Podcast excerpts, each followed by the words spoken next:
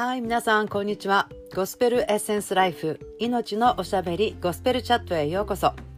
ゴスペルリビングインストラクターの私相馬信子が良いお知らせをお届けしていきます。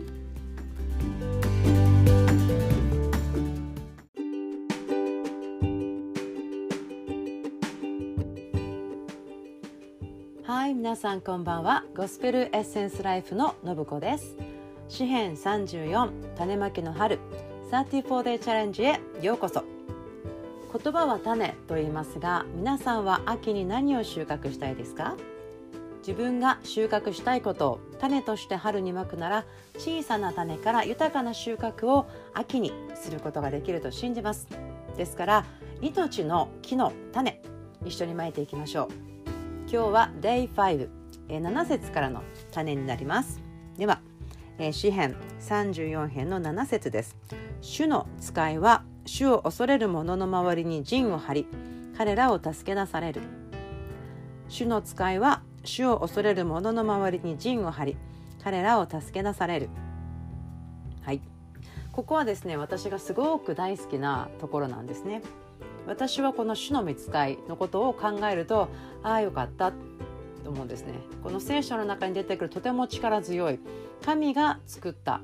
ものですね。でなぜこの天使が作られたかというとですねえー、っとヘブル書の1章の14節ですね。読みます。見つかいは皆奉仕する霊であって救いを受け継ぐことになる人々に仕えるために使わされているのではありませんか。はい。ですからこの見つかいっていうのはもちろん、えー、神を礼拝するとかですねいろいろなことをやってるんですけどあの使える霊っていうふうに私は聞いたんですよね。ですから神様が何かを行う時にそれを実践するもしもちろん神ご自身もされるんですけど私たちを人を作って御心を行わせるみたいに見つかりたちを通しても神様は働くことを選んでるということだと思うんですね。なのでそのところをですねもうちょっとだけお話ししたいと思います。で私のおしゃべりでですね混乱させちゃうのは申し訳ないんで聖書を見たいんですけど詩篇の今度は103編ですね。103編の19です。主は天にご自分の王座を固く立てその王国はすべてをすべ収める。主を褒めたたえよ主の御使いたちを御言葉の声に聞き従い御言葉を行う力ある勇士たちよ主を褒めたたえよ主のすべての軍勢よ主の御心を行い主に仕える者たちよ。主を褒めたたえよすべて作られた者たちよ。主が治められるすべてのところで我が魂を主を褒めたたえよ。はい。ですから私たちはあの天使を礼拝したりまたは天使に命じたりはしないんですね。でも天使がどういう存在かなと私が思ってるかなっていうとですね御言葉を聞いたらそれをするんですよね。私たちが祈りや賛美や宣言でこの神の言葉を宣言するその信仰によってねそれを行ってくれるのはこの神様の作った力ある勇士たちをっていうとこだと思うんですね。はい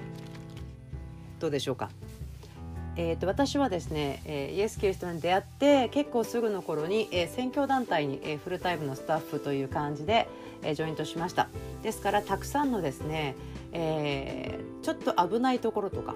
そんなことするんですか？ありえませんねっていうふうにあの他の方たちだったら思うかもしれないような環境とかそれを歩いてきた先輩たちの中にいて暮らしたんですね。ですからこの主の見つかりの話もですね割とよく聞いてきたし特にあの何でしょうねこの人間的なこう経済とか人材力が足りないよっていう状況が多かったのでそこを神ご自身があのカバーしてくださる時に守りとかですねいろんなことでこの主の見つかいが助けてくれたということがありました。例えばですね私ある時は、えー、自転車で日本ですけどね自転車に乗っていてあの信号を渡ろうと思ったらですね自分の、えー、右側の方から車があの走ってきたんですよね。あの交差点ってそういうことありますよね。でもその時私気が付かなかったんですけど自分の自転車がその車に当たったの見えたんですよ。でも私の自転車は全くその跳ね返りを感じなかったんですよね。そしてその車も全然何事もなかったみたいにスーッと行ってしまったんですね。で私はあこれはやっぱりあの時からよく聞いていたこの主の御使い天使が私を助けてくれたんだなっていう体験をしました。そのような体験とかいくつか割とたくさんあるんですけれどもでもですね今日私たちがまきたい種は私は主の見つかりによって助けてもらうことができますということですよね。はい、でもですねそこに面白いんですけどここにねみんなを助けるって書いてないんですよね。主の使いは主を恐れる者の周りに陣を張り彼らを助け出されるとあります。もちろん神様は全人類を愛していますよね。全人類の父なる神ですから愛していますけども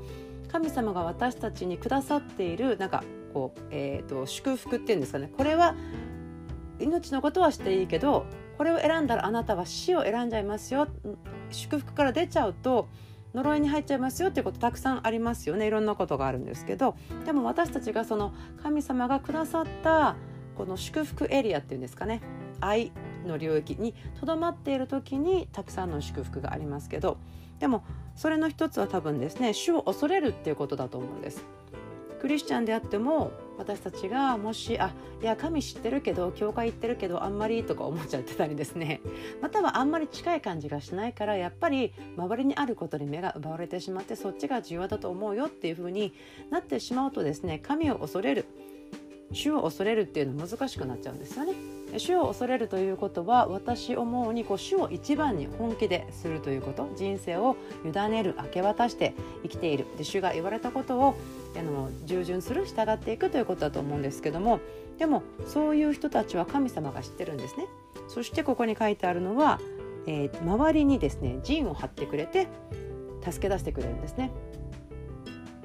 今皆さんがこう置かれてる状況の中でねあもうこれはとても大変だ助けが必要だよなんかこう安心できるように守りが欲しいな守られてるって分かりたいなっていう方がいたらですねここのところを思い巡らせてくださってもいいかなと思うんですよね。あの想像力を働かせて皆さんの周りに神様の使いがいるということをですね考えるのもいいかなと思うんですけれどもそれが神様の約束なんですね。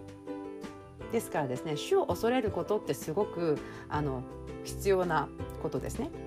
ですからあの主を一番にしますというですねこの信仰の種を今日まきたいと思います。主を恐れるということ主を一番にします委ねますという種をですね今まいていきたいと思います。あの自分中心じゃなくて神様中心なんですけどその自分中心自己中心から抜けられないなって私思ってた時にすごく簡単な答えを主がくださったんですね。それは神様を中心にすることだよ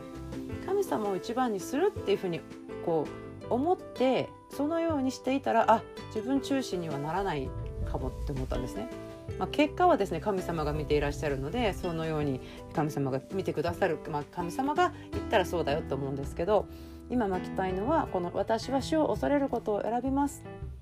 私の主イエス・キリストを人生の一番にします。一番の、えー、優先課題というか一番大事な人として愛せるように助けてくださいとお願いするのいいですね。では、えーとですねえー、なんか思いがはっきりしてないと今感じる方いらっしゃるかもしれません。混乱っていうかまたはこう寝られないとかね、まあ、いろんなその、えー、混乱も恐れもパニックも私たちの周りに目に見えるようにある状況があるんですけど今主がですねそのような方たちを、えー、癒したり解放したり良い眠りを与えてくださるように感じたのでイエス・キリストの皆によって混乱のあるところにはっきりさをイエスの皆によって解き放ちます。もしあなたがその思いがねこう混乱してるなとか感じたらちょっとご自分の手を頭に置いてですねイエス・キリストの皆によって私の思いの中に、えクリアさを受け取ります混乱を締め出しますって言ってみてください。アメンそうですよねそしてあの分からないことがあるよというのは大丈夫なことなんですけれどもそこであのどっちどっちどっちどっちってあんまりなってしまうのじゃなくて分からないです教えてくださいっていうようなですね幼子の心でいいんじゃないかなと思います。イエスの皆によってえはっきりさ宣言します。そして夜に良い眠りをあなたに主が与えようとしていると思うのでイエスの皆によってもし眠れない方がこれを聞いているならば眠りが与えられることを祈ります。その妨げイエスの皆によって退けます。主を感謝します。はい。では、えー、私の後にリピートをアフタミーしてくださって種をまきましょう。私は今日から主を恐れることを選びます。具体的にどのようにしたらよいのか教えてください。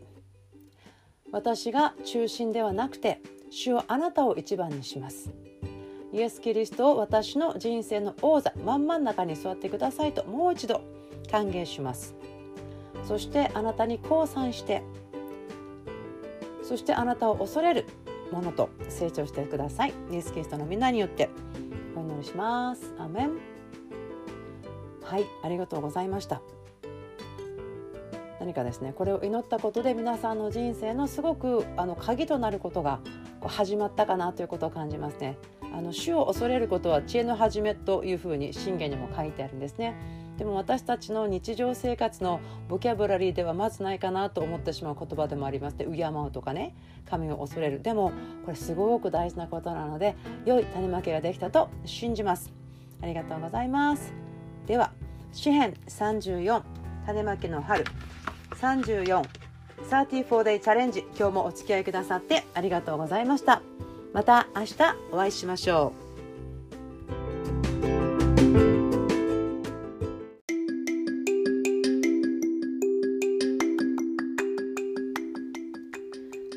ゴスペルエッセンスライフゴスペルチャット。今日もお付き合いくださってありがとうございました。